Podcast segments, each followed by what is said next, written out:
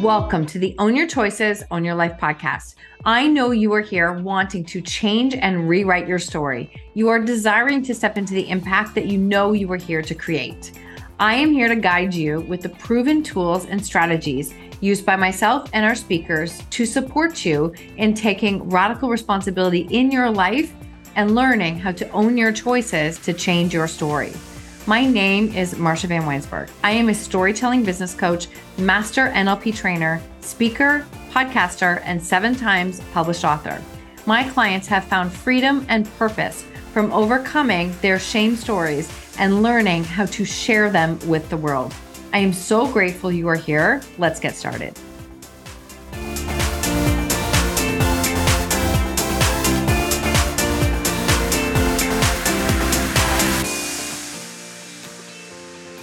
Welcome back to the show. Today we have a very special interview with Lieutenant Colonel Jason Pike. In this episode, Jason shares so much of his story and it is honestly it's such a powerful episode. Jason is a motivational speaker and author. He's a decorated combat veteran with multiple deployments. Lieutenant Colonel Jason Pike served 31 years in the US Army including nine years overseas in five different countries. Jason earned over 30 service awards and badges, and his diversity of Army jobs, assignments, and schools from ages 17 to 48 sets this military memoir up differently than most. With a very straightforward account of one man's journey, he inspires audiences nationwide to show how to be resilient and how to persevere no matter what disadvantages and life struggles may happen to you. In this episode, we talk about Jason's low points of his story, overcoming osteomyelitis as a kid, being identified as having a learning disability, many challenges during his 31 years in the army, and how he continued to move forward, not quit, build his grit, perseverance, and persistence. And he shares what the journey was like for him to put his book together.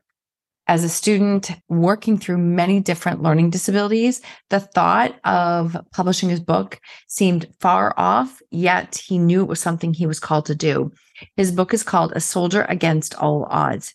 And in this episode, he shares what the vulnerable experience was like to write and share a very vulnerable story during that process, he shares his story and what his body physically and physiologically went through, what he experienced with releasing these stories and trauma that his body had held on to for his entire lifetime. It's unreal. And this is really a testament of the power of our emotions and what our bodies are holding on to. It shows how sharing that vulnerable story is a great way to release it out into the world. And this book is going to continue to help so many people. I cannot wait to share this episode with you. I know you're going to love it. Welcome to the show today, Jason. I am thrilled to have you here. Hey, I'm very happy to be on your show today so we like there are so many places that we can start and go with you and your story but everything that i read about you is all about like grit perseverance and persistence and not quitting even though you have had tremendous amount of challenges come your way. Um before we even dive into you and your story where does that come from? Challenge? Oh my god. It came it came from just living a I was failure and pain were introduced early in my life just because of a bone disease. First, I had a bone disease, it dissolved the left knee, and it damn thing grew back. And then at, at, the same around that same time, I was diagnosed with a learning disability from a professional, uh, Emory University down in Atlanta, Georgia, and well, and also two other times. so three different people said you are not that right, and so I uh, I I just said, well you know, I, I got three college degrees and I, and I, and I rose up to a high rank, but the never quit also was reinforced by my father. Like you, you, you start a game, you're not quitting the game. Matter of fact, my father came from really poor, poor white trash. We're talking about stealing food poor, tying rags around your rags, rags around your feet poor. And he says, it's okay to have a fun time and get in trouble. And yeah, I mean, he told he he taught us how to steal watermelons and how to shoot bottle rockets at cars but he's the best father in the world but he said, "Don't ever quit." And so, and so I had it multiple angles Bob. that. Long, long, long story short, that that's that's where that never quit grit came from. Yeah, came from him. Yeah, I thought it came from him, and I and I love that. Like that's that's something that is instilled in you in a young age. And my I had a family member who had um, osteomyelitis and almost lost his life because it was in his sternum near the heart and so that was, did you say you were seven when that was, when that happened? That was about the age of maybe nine. At the okay. age of seven, that was when they said I failed the first grade and it was English, by the way. so, and, and, and, and they said, um, yeah, about age nine. My, I, I thought I had it once. My mom said I had it twice, but they would, it was in the 70s where they had these needles and they would directly put these needles with antibiotics directly into the bone. Uh, there was no, it was just hurt. It hurt so bad. And I was like, oh my, I just, it was, I, I don't know why. I, I, don't know why they didn't try to put any anesthetic around there. But the needles, damn, you know, it's scary. And you're only nine years old and it's going directly into your knee to get rid of the infection. And so, so my, at least there's one good thing, I guess. I mean, my age is 57, but my left knee is at the age of about 48, whatever. So, yeah. well, it's interesting. And I wonder if it's because you were still young growing, growth plates were happening that you know, having osteomyelitis at that age, and you said it like you grew back, like you grew back that piece, like you were able to have full function. Cause, you know, if you had that as an adult, I don't, that probably wouldn't be the case. I guess not, because I was still considered growing at that age, and uh, mm-hmm. I was on mm-hmm. crutches for a long time. And I, I, do remember always going to the doctor to get injections into the knee.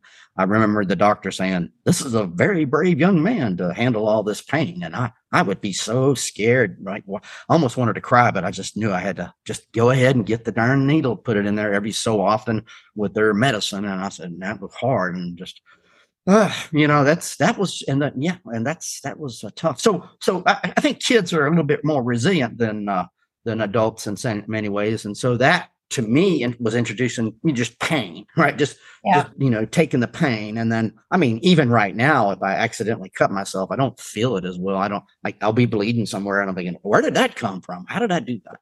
But so I, I so i have a high pain threshold anyway. I don't know it may be that. And then failed and you know my like every every uh, young uh, every every parent usually cares about their sons and daughters education. That's kind of a big thing. But th- they didn't have much expectations on me i'll put it that way because it was professional saying you know he's not really getting it together on this stage english writing word formations they and then I had to do this test to where I, they they knew I was way behind, and uh, really even as a college person, I had to get help. I had to find ways to get around uh, around a lot of these things, and so um, yeah, another part of this book is uh, once you don't quit, you can if I became a man, I became creative. You know, I said, well, this is the problem. I want to do this. How do I get around it? Okay, Oh yeah, SATs I slammed. I no no, I, I, didn't do good at all. But there are colleges like junior colleges or community colleges that they just say, "Hey,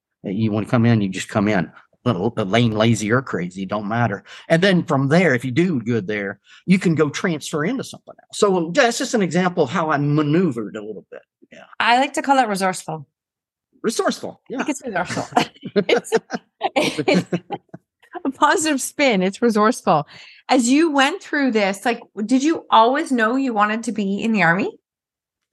Yes, that was that was pretty much because it was verified that you know college. I mean, my high school counselor, you either going to the military or you're going to college. College was out of the question. We we we sort of knew that mm-hmm. because of the even my high school counselor told me not even go to college. Not don't even go. I mean, if you want to, if you went to a college, you would go to a like maybe a tech school, get a trade or something. Mm-hmm. But um, I eventually uh, I went against their advice and did go to what happened. See, military where, where, I'm from, it's sort of like you know, it's no big. It's a it's a place to go. It's a way to start life and things, and it's not a. It's considered a rep. I, and I didn't. I went to the National Guard. Uh, the National Guard's a reserve. I didn't even have a high school diploma good question is how did I pass the entrance exam to the National Guard? I don't think I did. I slimed my way in. I lied about my knee. I told them there's no problem with that. And uh, but and then I, I just I just I just slimed my way. In. But I, I went to the reserves and National Guards. They're weekend warriors. They're one week in a month, two weeks a year. You know, drinking beer and shooting weapons. Not a lot of stories in there on that, but no, we they are less than best. They probably just passed me in. Once I got my foot in the door, I said, "Well, I think eventually I'm going to become an officer or a manager, and I and, and I'm going to go to active duty." Just as long as I can avoid any entrance tests, and I didn't have to take another entrance test. Believe it or not, that mm-hmm. I had already stepped my foot in the door. And from there, I just transferred into the active duty from the from the reserves or the the nasty guards. Sometimes I called them the nasty girls, but we have all these weird terms and stuff. You know. what age were you when you went into active duty from National Guard? So uh, seven. So I joined when I was seventeen, without any in between my eleventh and twelfth grade year. I got back into high school and started to go to junior college. So by the time that I went on active duty, I had become an officer in the reserves or the National Guard, and I uh, I was trying to hide away from the. I, got an ROTC scholarship, and I I did I wanted to stay in the reserves, but um, they said you got to come to, to active duty to fulfill your scholarship because I did get a scholarship there. And so I said, well, I'd already been fired from two civilian jobs and, civilian life wasn't working out for me. And it just happened to be like, Hey, you, you got to go. I said, yeah, yeah, I'll go. I don't have a job. So I got off of unemployment, even though I had a master's degree and I went on to active duty. Yeah, that's kind of how that worked. So I had already, I was 27 years old when I went, finally went on active duty, fired from two civilian jobs. Yeah. Wow. 20, wow. There's just like, there's so much there. And I knew there's a lot to your story. I know there's a lot to your story. So as you went in, so 27, you're in active duty. And how many years were you in the military? So from age 27 straight through. I knew once I hit active duty, I'm staying. I went from uh, age 27 and retired at 48, like a little over 20 years, 22, 23 years. Mm-hmm. now that's 31 years when I say that that's how much time I have in the service, but that's reserve forces including, and I included my ROTC time. So I was in the military in some form or fashion from the age of 17 to 48. And uh, yeah, so I was active duty more than 22, 23 years, something like that. Yeah. And you worked yourself up in the ranks as well. I sure did. Sure did. Um, and I believe that I surprised everybody. I surprised myself. I I learned to be what resourceful. That's what you say. I learned to be resourceful and uh, compensate for my weaknesses uh, that I had, which were many. And I surprised a lot of people. Uh, how, like even my father, how the hell the hell, son, did you do this? I mean, how'd you do? And everybody was like, "How did you do?"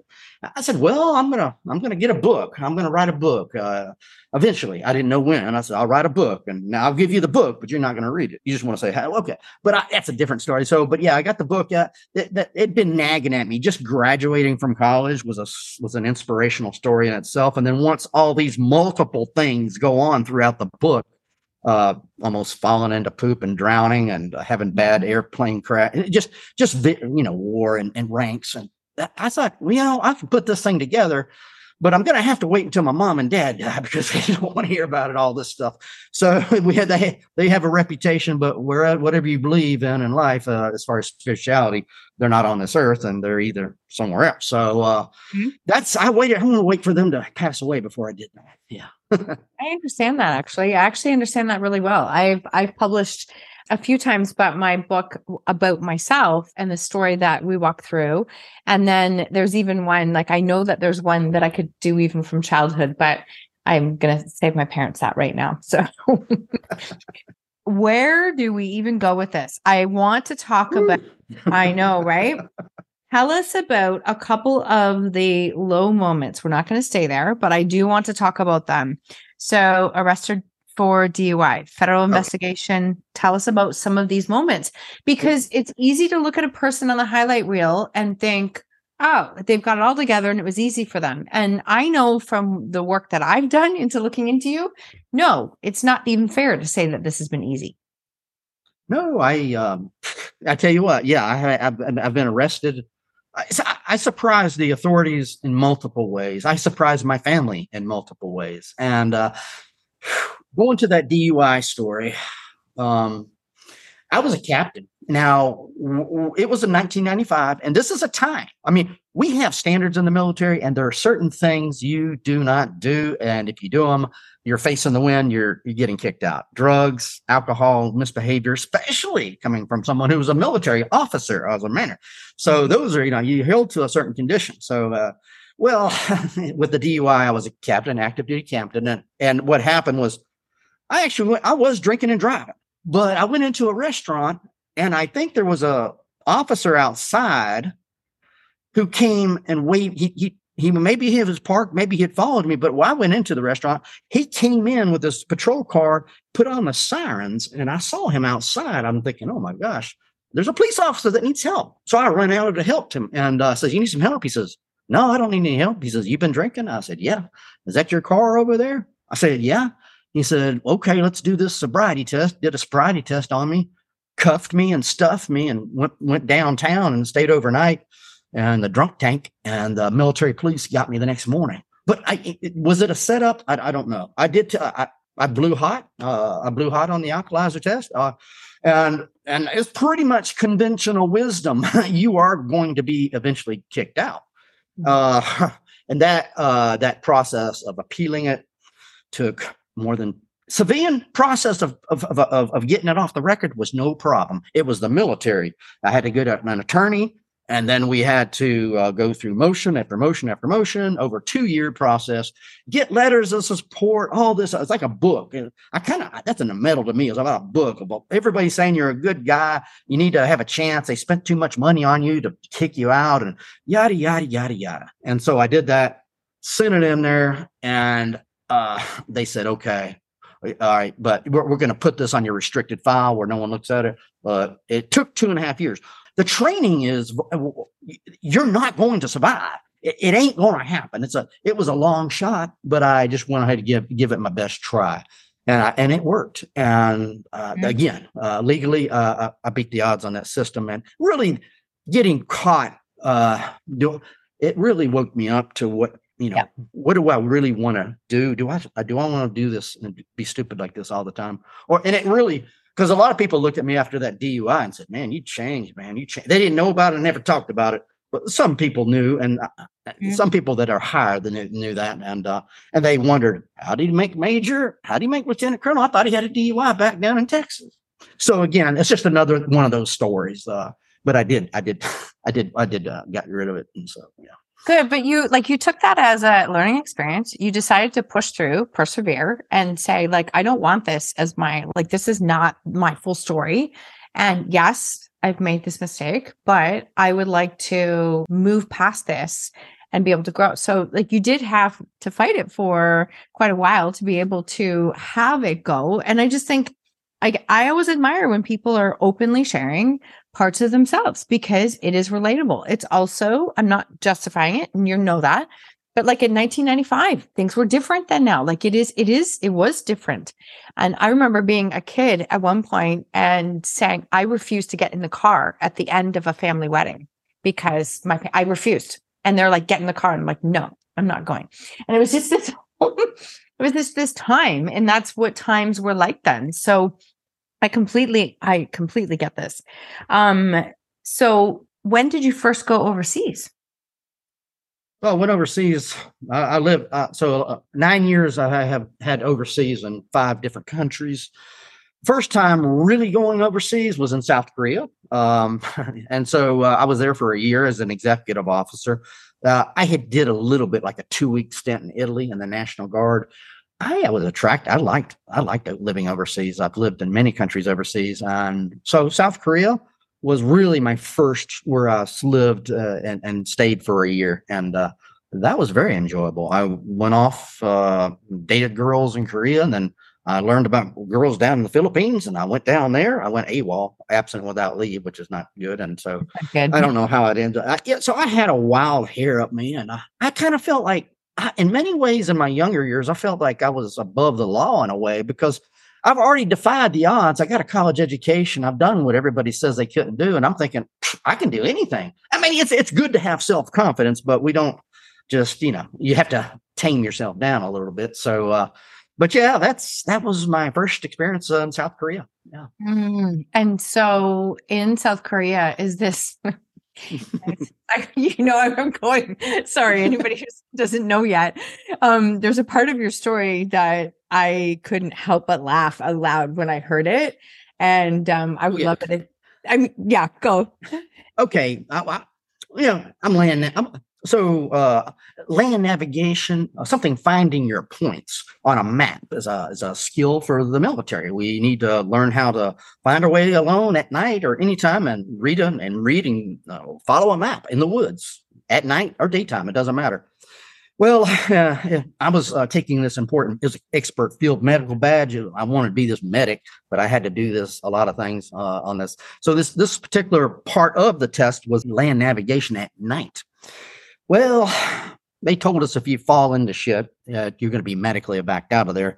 Back in that time, cesspools or night soil was uh, collected along these ditches uh, around rice fields.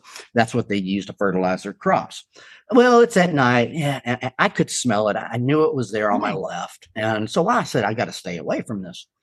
Well, it's slippery. Yeah, shit, slippery, I guess. And I, I slipped uh, hit my ass and I went right into the cesspool neck deep. And uh, oh. the, I was, you know, I was going down. I was going, this is where I'm going to drown. This is where I'm going to, this is going to be the end of my life. I, I got to keep my airway up. I got to make sure I don't gag. I mean, because of the smell, I don't want it to, yeah. I don't want it to come enter me and suffocate. I got to stay up but I can't go fast. I have to sort of flutter. It's like a quicksand material. So I was like, I did a slow, slow caterpillar move up and got up on it and then low crawled out. Once I low crawled out, I felt relieved. I felt I just saved my life. But I, I was a mob of shit at that time, and I had another problem was to save my face. I want to save my embarrassment. My last name is Pike, and I don't want to be called Pooping. Pike, and that'll be my legacy. So I got to somehow get back to camp uh, uh, and clean up without anybody knowing about it and avoid other there's other people that are out there doing their thing as far mm-hmm. as looking for points on maps and displaying their competency doing land navigation. I saw we're not supposed to go there but there was a farmhouse uh, well first of all i was a mob of shit so i rolled around like a dog to get the bulk of it off. And then once i did that i walked to the farmhouse. I saw a light out there. I said i don't know what i'm going to do. I'm walking towards this light. I know i'm not supposed to be there but it might be walking toward heaven or hell but I, I found somebody to because the Koreans they don't speak to the Americans, and so I went and knocked on the door on the front porch, and I go broken English and 안녕하세요, 안녕하세요, and they come. The woman come to the door and goes agoo, agoo, agoo, and she like she of course English. It was an emergency situation, so English was not necessary. So she did. We did a lot of hand motioning and waving, and she she told me to strip naked. I stripped butt naked in front of a complete stranger I gave her all my equipment and my clothes, uh, except my map and my rifle and my compass. I gave her all that except a few different things, and then you know it permeated. So I still, I still had and she she she she she told me that she was going to find me somehow uh, in that morning before everybody woke up uh, that that she'll deliver to me clean and uh, so and then the next problem i had was to walk butt naked about more than a mile to the camp before they got back i got to do it secretly because i don't want them to see me walking naked or smell me. they could either do one of the two things. So, so I had to maneuver my way around the woods and uh, got back to camp uh, I moved all my things out and I washed up and I slept out under the stars. She came in, my fairy fairy godmother came in that morning before everybody woke up and oh, gave no. me my uh, gave me my stuff and uh, I gave her some money I think and then yeah, and she, she yeah, I was I was done I was good I was good to go and they were everybody was wondering why I had such a crisp uh, clean uniform, but uh, that that's another. But I, yeah, I, I, saved my face. I think one person knew about it, but he thought my recovery was really good, and he he didn't want to he didn't want to tell nobody about it. Doesn't that just say something about human nature in a sense that you had a person who, a female who wouldn't have spoken to Americans specifically, she sees the situation you're in, she's offering to take your clothes and clean and bring them back. Like there's just something about that to me that is just, yes, we're laughing. I mean, I appreciate your honesty. I do because it was just like when I heard the story, but I also there's that piece of it about like just the human spirit and the human nature to be able to do something like that and offer that for someone when half the time now, like if our doorbell rings, people don't answer it. Yeah. Like it's yeah. such a different, it's just there's something really special about that. It varies, very, very special, very special. And um, yeah, I, I really, if you're a, a, person in need, we're all humans, and they could definitely tell me. I guess they could say, "Get away." I mean, I think they know that they're not supposed to interact with soldiers because they've got their points. They, I would assume sh- they're using part of her land to do this. She has an agreement with the military that yeah. they can use this, and so and they know of soldiers that we've been there for years. I'm sure she grew up with soldiers walking around, but uh, yeah, it was human. And uh, she doesn't speak, and I don't speak it. And she just decided that she was going to help me, seeing me so sorry. I mean, I'm just a pile of shit, and she's knowing, like, you know, she this guy needs help. I'm going to try to help him out. so there's yeah. just something. There's two parts to that story that I absolutely that I love. To be honest, um, you've had so many different scary, traumatic stories that have happened to you over the years. What are the ones stick out for you that people will relate to? Also it they demonstrate your perseverance. Again this perseverance the persistence that you had to keep going. Well uh, one of the worst uh, times in my life was what I, I was a senior military officer. Mm-hmm. and i was a lieutenant colonel and i had a whole lot of experience under my belt. I'd done a whole lot of things and uh, but you know you have these cliques or groups or you could call it territoriality. Uh, I went to South Korea on my third tour. This was not war. We're just going to another deployment and another year or two. Well, I brought my family there for three years, and I had already been familiar with Korea. I walked into a place that was going to be in my subject area of public health, but the leadership and the people there, I, I could tell they didn't like me or didn't want me there. I don't know what the deal was, but I could I could tell it like an animal instinct. I could mm-hmm. tell something was going to happen. I could tell just by behavior of people, how they look, how they act, and how the, the mood of the place was. And damn sure it happened. I mean, we all have a place where we're backstabbed in life. Another term would be thrown under the bus, yep. or uh, sometimes you call it ghostlighting. And that's exactly what played out for more than two years over there. Um, uh, what it was was I was disagreeable about doing publishing of papers and things. I never gave an excuse of being a, a, learning disabled person or as far as someone who can't really write and read too well, especially at an academic level. Mm. so, and they were doing some papers and publishing, and I told them I didn't want to do that. I've got other skills I've got that like er, I got other skills that I can use for the army, and I didn't want to do that. I knew that wasn't my subject area anyway. Well, that didn't go over too well. It was a professional disagreement, and I found myself being faced with a federal investigation of espionage and subversion against the U.S. government. This was through the Criminal Investigation Division of the Army and the Military Intelligence of the Army. So there was also, I call them events. That's one event that I can definitely say that was out there and they were doing stuff. All right. There was another event where they tried to put a rumor before that. They first of all they wanted a rumor that I was a pedophile. So the pedophile that's a false charge as well. Once that didn't work, um, then it, then I from a pedophile I became someone who was a spy. So what it happens if you're in senior management, um, what you can make stuff up. I mean, you can. It, it's called the t- it's another term. They call it the hit or the takeout or takedown. You can you, you're not gonna get fired. You can get a bad evaluation, but what they can do is stir stuff up to where you are moved away, or uh, it'd be a long shot, but they could actually kick you out if they found any truth in any of this stuff, which was there's no truth, no truth at all. But so from being a pedophile that was around the town to now going through subversion and espionage, I'll give them credit. They they they tried different hits and, and none of them worked. Now, did it cause me a lot of stress and stress? I never wanted to kill anybody in my life until I heard about this stuff and seen this stuff. And it was because I didn't play their game right. I mean, that's the reason it happened. And if and at these events, computer crashes, people follow me around with boom cameras, trying this, trying that, nothing ever happened. Uh, just weird things that went on. It was a stressful time. And a lot of folks will say, why don't you just move? In other words, well, they, they did move me to another place in the uh, Eighth Army, which actually helped me. But that's, but uh, it, it, you just can't move. And if you, you're trying to work on your 20 years, and you know, I, I grew up with never quit. I said, let's just let's just keep this yeah. thing going, keep it going.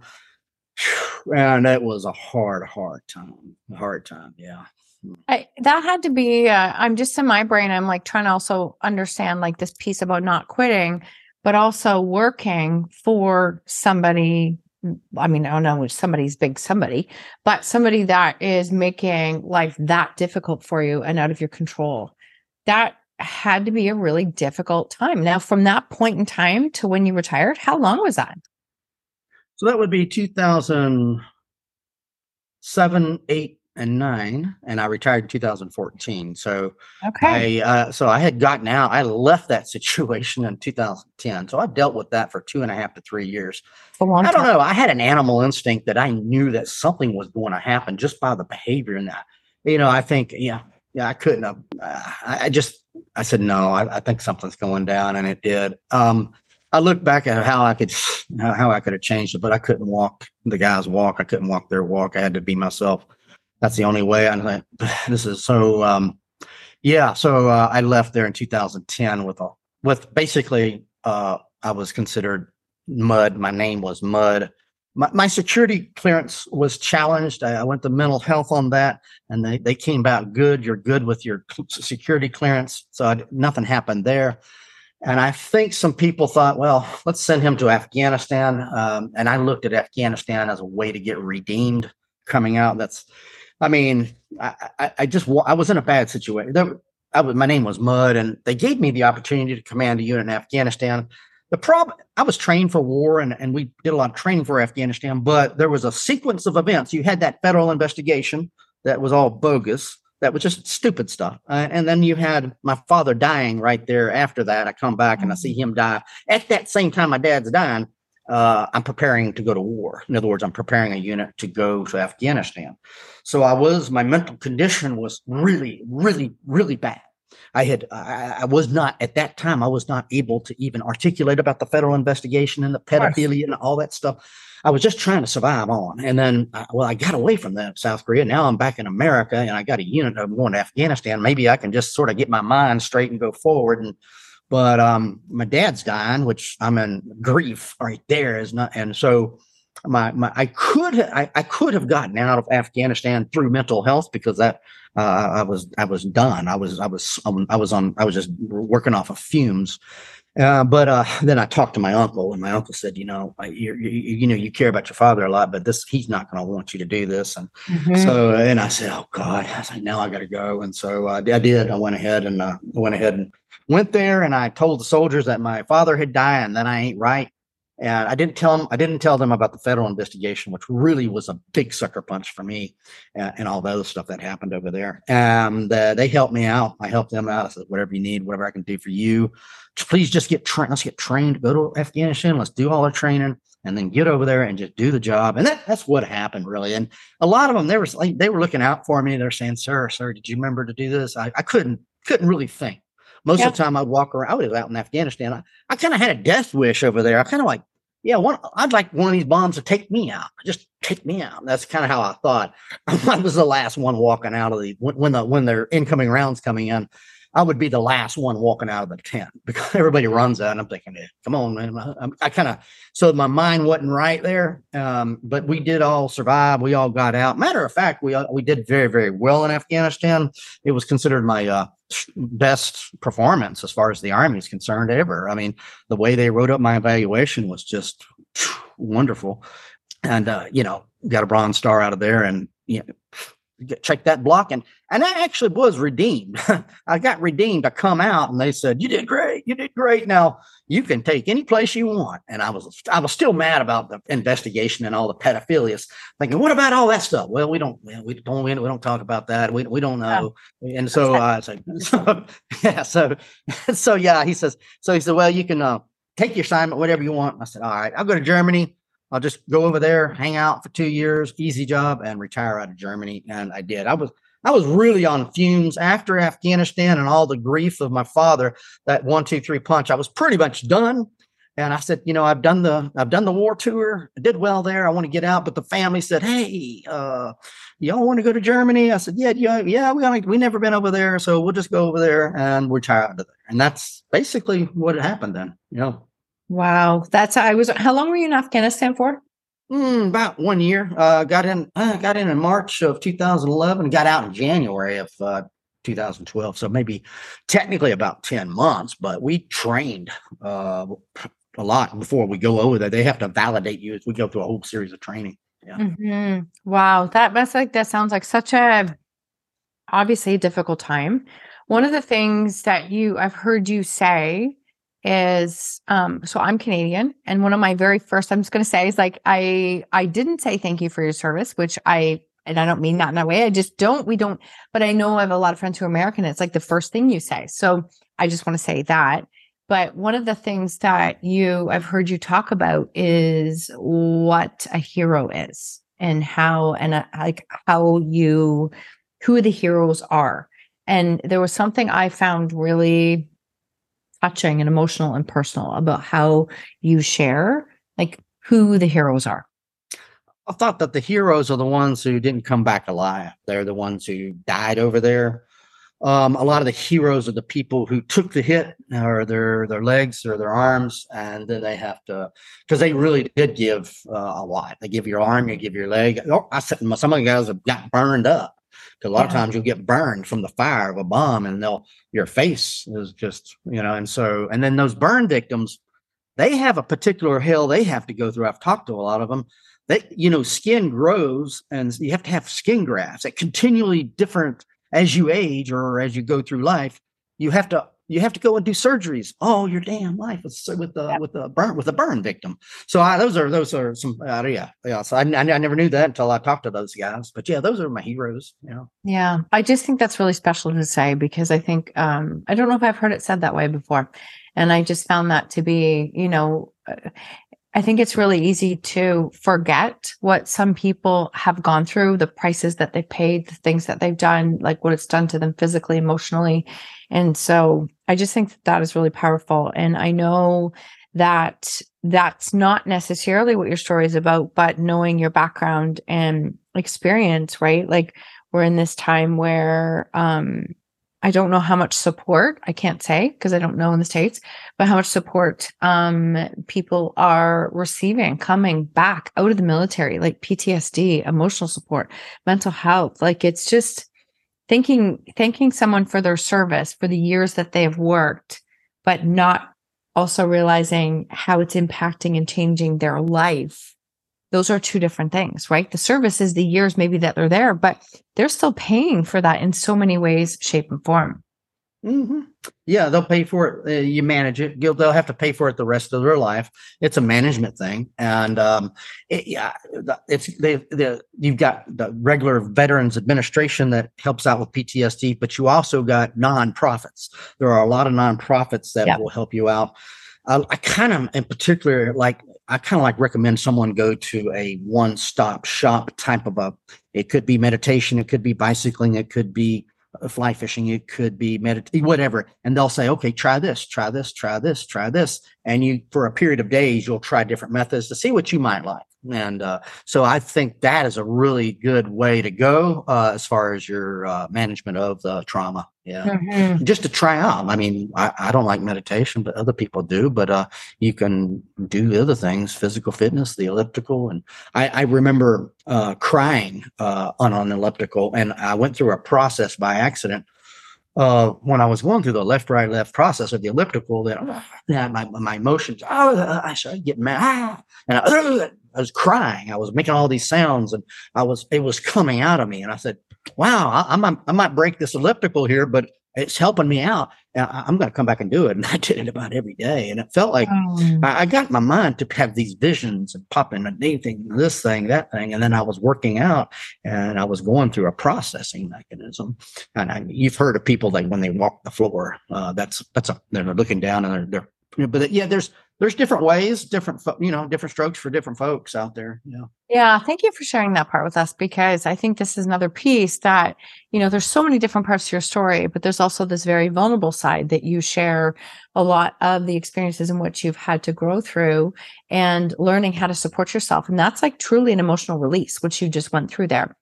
And it's really tough when, you know, not just a career military, but also for generations, we've been told to like just suck it up, move on, like just move on. Mm-hmm. And so we have trapped, trapped emotions for so long in our bodies. And they're not meant to stay there. And sometimes they'll come out in a way that's not even related to what we're doing. Like it's like, why wasn't even that upset? Why did that come out then? Doing elliptical. Why is it coming out then? Because your body's going, don't want to hold this anymore. Can we just get rid of this? And I just was curious. And I'm so glad you went there because when it comes to sharing a vulnerable story, I've done this, I've seen multiple people do it it takes a lot out of you. It's a, it's, it's a, it's not, it is not an easy process. And I just want to share that as having a conversation with somebody who really did share a vulnerable story, what that experience was like for you, because it's easy to read your book and go like, wow, that's so inspiring. And it is. Mm-hmm. But a mm-hmm. lot of work went through. A lot of work to get uh, that on my first page. I don't know if it's on Amazon, but the, the testimonial page that I've got on here this book nearly killed me. I mean, it really did. At the time, they thought I was a smoker. I said, no, I don't smoke. I'm writing a damn book and it's stressing me out and I'm sitting down all the time. And so I, what happened was blood clots had formed in my lungs and my legs uh, throughout my body. At the same time, I got pneumonia. Uh, went to the intensive care unit uh, at Stone Oak Methodist Hospital in San Antonio, Texas. Yeah. Uh, I went into the ICU, went to the intensive care unit. They kept, I had, I asked that question so many, do you smoke? I said, no, I don't smoke. I said, but I used to smoke cigars in Afghanistan and things. No, we're talking about cigarettes. I said, oh my gosh, no, I don't smoke cigarettes. Come on. So, um, what have you been doing? Uh, so, so uh, you know, you know, you, well, they did have a very honest, uh, said, you know, that this is a bad situation that you're in and you need to sign a DNR, do not resuscitate because you know, a ventilator is going to be hell to die on, and you don't want to die that way. It's better to just go ahead and take you off the plug. And I said, yeah. So we went and talked about the how the obituary. My wife came up. She says, okay, you know where the obituary's at. Y'all know what to do on that, and you know where I'm going to die at. It's going to be the federal cemetery there, and so that's where I want. It was. I didn't have COVID, but I couldn't bring any family members or friends. A lot of people said, "Well, come over." I said, "You can't get in here because they don't. You can only have one person as a guest." And so but we went through all that discussion, and um, I, I'd already set up designated beneficiaries in my mutual fund. So we said this, but I just uh, let me give me a good uh, give me a good obituary when I die. And then I called my I was able to call.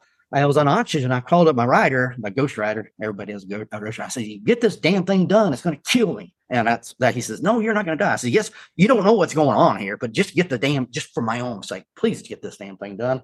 And I hung up with him, and uh, I did go through three days ICU uh, the heparin blood filters and the antibiotics for the pneumonia, it really did a good number on me. And uh, I do remember, I don't know what it was, but they want me to lay down in a bed. And I said, no, I need to, I need to get up. Yeah. And once I got up, they says, "Are you sure you're getting?" I said, "I want to get up." I said, "My goal is to get over to that that that. I want I want to go over to the, the that that couch over there." He said, "You can't go there." I said, "Well, I can't. Well, uh, but I said, I feel so good when I'm up. And while laying down, I feel like shit. It's like, oh man, are you sure?" I said, "I felt. I don't know what it was." I, said, I stretched out, got my like, wow, this is good. And then I says, and I I would do that. I would get up uh, instead of laying down. I'd get up, and it, it helped me out. And it felt felt like a damn orgasm of some sort. And I think, wow, this I've never felt so good just getting up. Yeah. And um, so um, I eventually did that a few times, and they still had the heparin, they had my oxygen, and uh, so, and then eventually they said, "Hey, you're doing really good. We don't have to do any type of operations, and we can take you off this oxygen later. They're going to wean me down." I went into the regular or the other uh, hospital room that was not the ICU. I was like, "Damn!" And then uh, then I got better and better, and uh, eventually uh, was able to get wheelchaired out of the hospital, and eventually I was back doing physical fitness again, uh, and within two months. Yeah, so yeah. How long ago was that? That was in February of 2021. Yeah. 2021. So you're at a point there where you're working with a ghostwriter, you're working through your story, you're working through some vulnerable parts of your story, and all of a sudden you find yourself with blood clots in the ICU, planning your obituary, planning out like your sorry, just going to be like just being direct here, and you're planning out your diet. I'm done. And you're everyone around you is like, no, stay flat. And you're like, no, I have to get up. I just know I have, to, get, to get up. I, I know I have to get up because it feels so damn good. So I don't want to feel. I know, I, but if I get up, I says, and eventually I want to walk. I want to get out because if it feels good getting up, maybe I can get over there. And uh, so I, I just uh, and so yeah, yeah. I don't know what it is about laying down, but I tell you what, I, when I got up, I tried to get up all the time. So well, I can do some sit ups. At least I can do some sit ups in here. And uh, because I was just going through, I was feeling that, that it was felt so good to get up. And uh, and uh, so yeah, if I lay, I don't want. I didn't. I didn't feel like laying down. I said, so I wanted to get up. Yeah, yeah, yeah. yeah damn near killed me. It was a book, uh, putting it together, the stress, the flashbacks, and then just sitting down. Sometimes I'd sit down and stress on a computer and then that wasn't a good thing. I, I got away from my normal physical fitness and I said, I'm going to knock all this stuff out on the book. And that was a bad thing. so, uh, and, I, and I, then I eventually said, I'm never going to sit down again. I'm sitting down now, but uh, I got a table where I can stand up. Most of the time I'm standing up at a table. And so, uh, but yeah, I, not that I need to anymore because I'm on blood, I'm on blood thinner. So, mm-hmm. but that process, it's do you feel like you can attribute a lot of that to what you were going through to write down and share your story? I'm not saying you didn't have health issues at the time, but that was a contributing factor. And I, I really wanted to share it. Thank you for going there for sharing this because, um, yeah, somebody might be going, well, why would I want to share a story if this was going to feel Sorry, I just caught you off guard. no, I mean, why would anybody want to share this? Well, it, it, it is. It, it is a story of its own. I defied the odds with the book. Yeah. Um, I, I, became obsessed with the book, possessed by it. Matter of fact, I said, "This is my dream." I'm not. See, uh, this is my story, and this is also my story of my father. And uh, I'm knocking a lot of things out. This is kind of a. It had been nagging on me for years, and I just just became obsessed and possessed. And I said, "Well, yep. there's vulnerability, and that it is it. Because to be vulnerable and to put it out there is not that's not considered normal, but that's what the therapists tell you to do.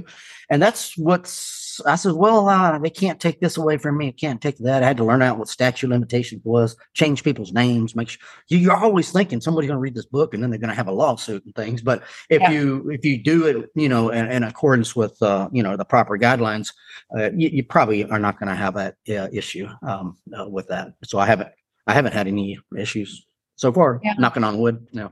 No, I just thank you for sharing that. So, did you, when you were ha- having some of those rough days while you're writing, how did you move yourself through? Like, did you focus on the end result? Did you focus on, like, this is what I'm doing? I know this is hard. Like, how did you navigate? Because I think there's something really valuable in what you're sharing right there for somebody who's listening and wants to share. Because I get, I get approached on a regular basis. I help people write vulnerable stories, I help them move through them.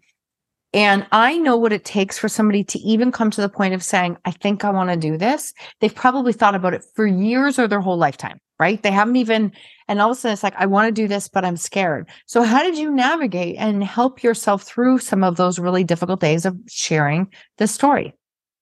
Uh, well, some days I was scared to look at the computer or the manuscript. I was very scared. Mm-hmm. Uh, I, I, would shake. Uh, I would cry. I, I, I just, I mean, I already had a low processing ability anyway, and this thing just took me down a few more notches. So I had to have a ghostwriter to help me out. And sometimes I just took a break, like a week off or something. Yep. I'll take a week off, and then I would come back to it, get my get my energy together, and you know, seeing this stuff in black and white. And I knew that I, I was not. I knew that I had to put it out there, and that was so hard to do. And uh, we went through another process which was hard as well and that's the audio book the audio book brought we had the manuscript done and while i was reading the audio book my brain came up with all these other vulnerable crazy stories that sort of added to the themes and so we adjusted the manuscript from the audiobook because it came out with so much more. I mm-hmm. worked on that thing for, I mean, I talking and talking and talking on that audio, take 10, take 20, take 30, and they, they would snip it in this Audacity program. Uh, I would, and I was just doing, and, and so then we, that's how we got that together. And that, that, doing the audiobook came up with more stories, man, and uh, money meant to add to the themes. And, uh, I have an anxiety attack. Okay, that was ICU. That was a serious one where I almost died. But then I also had uh, an anxiety attack and went into the hospital. So, um, but I would have to maybe just take my time. That's why these things probably take a long time. And uh, I was at my wits end. I said, we got to get, That. I don't, I, me, I, I was burned out. My, my, my ghostwriter was burned out. And I said, I'd rather, it, it, it ain't been, we do need a proofread on it, but it, it looks you can read it and uh, let's just get this thing out of here and we can always go back and do a second edition or something. But it we were at the finish line and we were entirely just exhausted and i said man i can't i gotta have this guy with me. I don't want him to run away. But um so uh, because i need his help and uh, that's kind of how that process went you know. Mm-hmm. thank you for sharing that. Like it's it i want you to think for a second like as as you are today right because it released in january just january of this year is that right mm-hmm. Yep. Only six months ago, like really. Um, if you could look back at that version of yourself who struggled through hospitalization, anxiety, through blood clots, what message would you say to that younger version of yourself who kept going, even though it would have been easier to quit? Well, you're going to make it and you're going to do well. And, uh, but you just got to stick with it. And uh, yeah, you're you're going to do it. You'll make it. Just stick with it. Stick with the goal there, and uh, and and do that, and go ahead and produce this thing. And uh, got to understand, I was also fighting. I am not the greatest reading and writing person at all. I mean, I got some college degrees, but I had to have a writer. I had to hire somebody, and then have you put a lot of trust and faith in your ghostwriter that you know they're going to do it, and then you know, you don't, he got burned too. I mean, it, it was a lot of work. There's a lot of work on both sides of the house. And so, uh, but, uh, yeah, I, I, would say, Hey, yeah, you can do it. Just keep on, keep on and take a break or so if you get tired and then, but just keep it on. Yeah. Mm, beautiful. Beautiful. What is the name of your book for everybody who's listening? It's a soldier against all odds, a soldier against all odds I'm on jasonpike.org, jasonpike.org. I'm on all the, uh, once you go to jasonpike.org, you'll see all the other Instagrams and Facebooks and all the other social media there. Uh, a soldier against all odds. And yeah, so donations, I'm not going to make a whole lot of money, but everything I donate is back to the veterans anyway. So, uh, but yeah, just leave a review, what have you. Uh, and I'm pretty much well, we're already working on another book. It's not going to be as wild and fun to read as this. It's, it's more of a self-help guide for veterans to uh, get their ah. benefits, oh. how to how to how to get through that. And, and I'm going to tell you in my way of what I. I'm not going to be. I'm not an authority, but I I got my I got my ways around things, and I figure out we could we could put it in my type of voice and my language and so forth. Yeah. You 100% can. And I actually, I love hearing that you're going to do this because a lot of people are afraid to show up and share right what they have come through because they're like well i'm not a licensed therapist and i'm not a licensed coach and i can't do those things i think when you preface it in a way like I often hear um, Ed Mylett's one of my favorite podcasters, and he talks about, you know, you like you are perfectly designed to help the person that you once were and don't let like the thought of but i'm not qualified stop you because you're going to have way better experience in this than what i am and potentially even than some licensed therapists who've never had to walk in your shoes. I think there's something that's so relatable and real that you can share that most people can't. So I love that you're doing that. Yes, yes, and um, the good thing about this thing is there's a lot out there that we can go from. And so we're instead of reinventing the wheel like we had to we had to make the new wheel with this book nobody comes out as a senior person saying how screwed up they are in life. And so but but with this self-help guide uh it'll be more of something to go by. We have other resources we can kind of look at. Not not plagiarism uh, but it's more I put it in your own language type of thing mm-hmm. Mm-hmm. It's beautiful honestly just beautiful um, oh, I could talk to you for so long because there's so many different parts of your story. But what I do want to ask you is what does own your choices, own your life mean to you? And where is there one point in your life? I know you've given lots, but where was there a point in your life where you're like, yep, I definitely had to do that?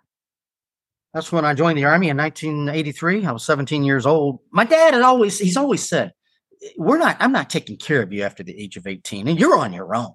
You're, you're, it's your own life. You make your own bed, do all that stuff.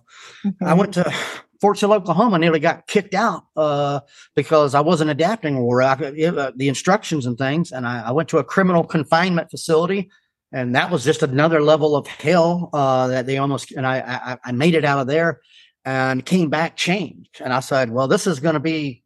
I've got to figure out a way to get to college. I've got to figure out a way to get a whatever. And, and that became more of I own it. Like once you go through hell, then you are sustained, and then you know your dad's telling you, you know, we, we know. And so I, I, I own my own life. Uh, as my, as in my truck, I paid for my truck. I'm going to sleep with my own truck if I have to sleep in the back of it or whatever it takes. And um, so that's kind of that's how that happened. Yeah, I love that. And I mean, like, there's so many examples in your life that you did it.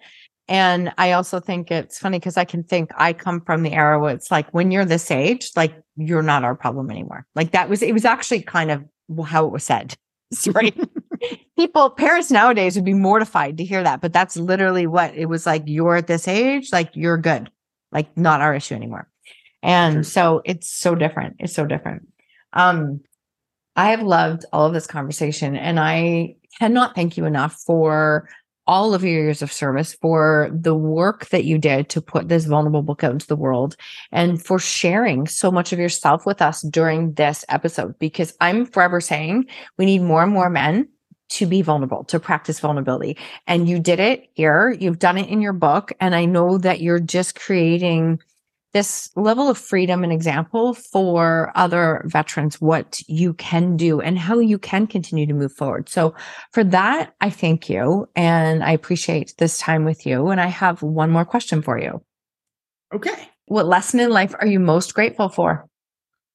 Lesson in life I'm most grateful for. Whoa, gosh. I love this question. Mm.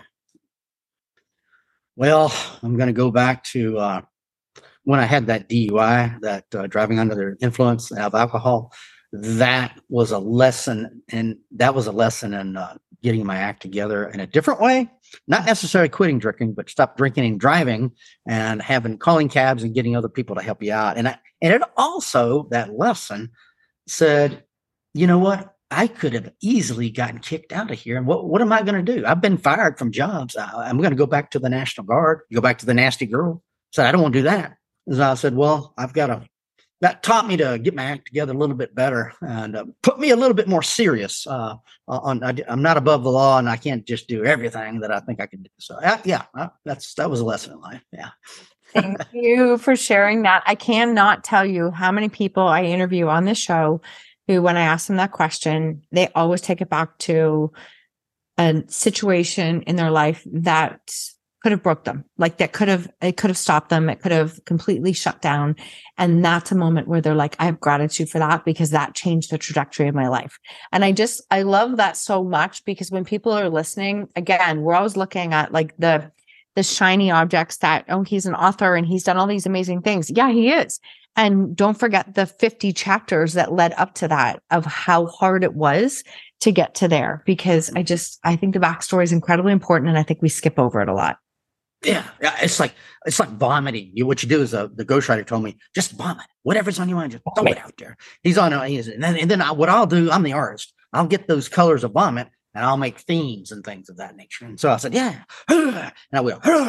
I just talking to the phone or talking to here because I can't write too well. So I just throw it out and he's, yeah, man, that's a go for that, go with that, go with that. And so that's kind of how that went. Zoom, zoom, zoom all the time on message calling and email, all kind of stuff. Crazy. Yeah.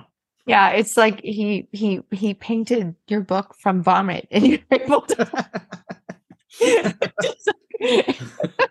oh, you shared such a real snapshot. I absolutely love it. I go for real any day. So I love it.